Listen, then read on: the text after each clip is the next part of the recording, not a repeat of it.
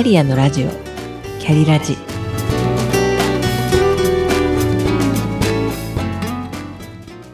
この番組は自分の中の多様性と可能性を最大限生かしてしなやかにひゃくねん生きたい、そんなあなたに向けてお送りする聞くカウンセリング番組です。お疲れ様です。キャリアコンサルタントの香りです。初見の本を開いたら、そのページで最初に目に入った言葉が自由でした。同じ日にクライアントさんの話のキーワードも自由、さらにたまたま見た動画の一部で同じ解釈の自由について話されていました。こういう時ってありませんか？これをただの偶然とスルーしてしまうか、自分への何らかのメッセージと取るか。私は後者です。また、これを聞いてくださっている方にとっても必要なタイミングでお聞きになるだろうと、そんなことを思いながら録音しています。というわけで、本日は自由とはをテーマにお話ししてみたいと思います。これまで自由の意味をぼんやりと理解してきたなぁと今更ながら思いました。英語のフリーダムとリバティ、どちらも自由と訳されますが、コリンズの エーエー 辞典によりますと、フリーダムis the state of being allowed to do what you want to do。 自由とは自分のやりたいことが許されている状態です。リバティはより固くて、えー、Liberty is the freedom to live your life in the way that you want without interference from other people or the authorities。 自由とは他人や権力者の干渉を受けずに自分の好きなように生きる自由のことです。アメリカに渡った福沢諭吉は、このふたつの単語を自らをもって良しとすると解釈して自由という言葉を作ったと言います。この良しというのは自由の由、理由という意味があります。自らを理由にして行動すること。また仏教では自らをよりどころとするという意味を持ちます。なるほどと腑に落ちました。長いこと生きてきて今頃と自分でも思います。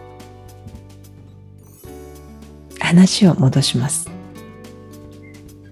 自分自身を頼りに生きる、つまり他人がやれと言うからやるとか、周りで起きることや風潮などに惑わされてではなく、自分に由来するもの、自分に理由があって自分がやりたくてやる、自分で選んで決める、主体的に生きることが自由と解釈しました。合っていますでしょうか？人は自由を求めますが、一方でどうぞ自由に進んでくださいと言われると難しいと感じませんか？自由に対して他由という言葉があるのかは分かりませんが、親から言われてやる、先生に言われてやる、上から言われたからやる。大人は子供が転ぶ前に手を差し伸べてくれたり、注意喚起してくれたりもします。自分ではなく他者を理由に行動するという時間を長く過ごしていると、自分で決めるという経験が乏しくなります。それは違う見方をすると自分で考えなくてもよいし、悪いことは他人のせいにできるし、ある意味楽なんです。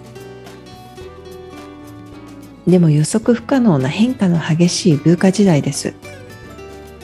そんな彼らが一人で社会に出なければいけなくなった時に、急にどうぞご自由にと手を離されると、どうしてよいのかわからなくなるんですね。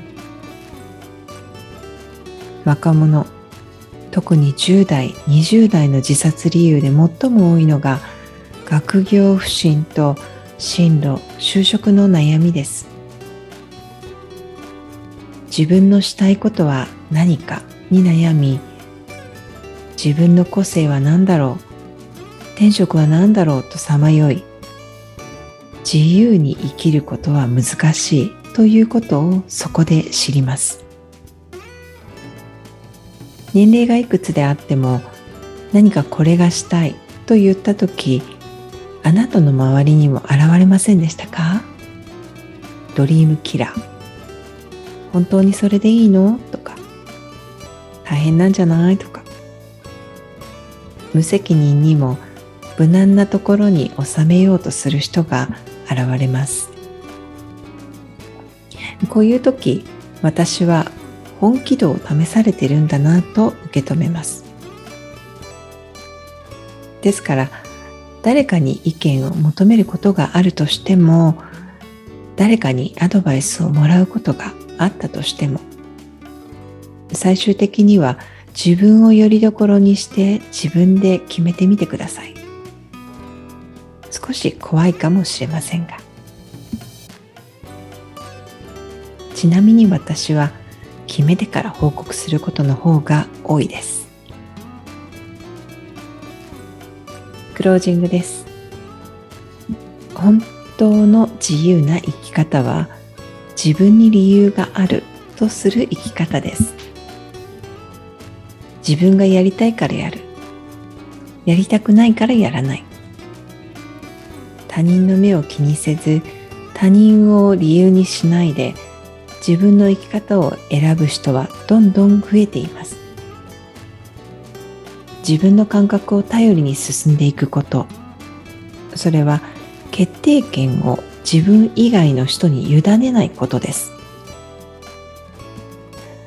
本日は自由とは自らをもって良しとすることについてお話しいたしました。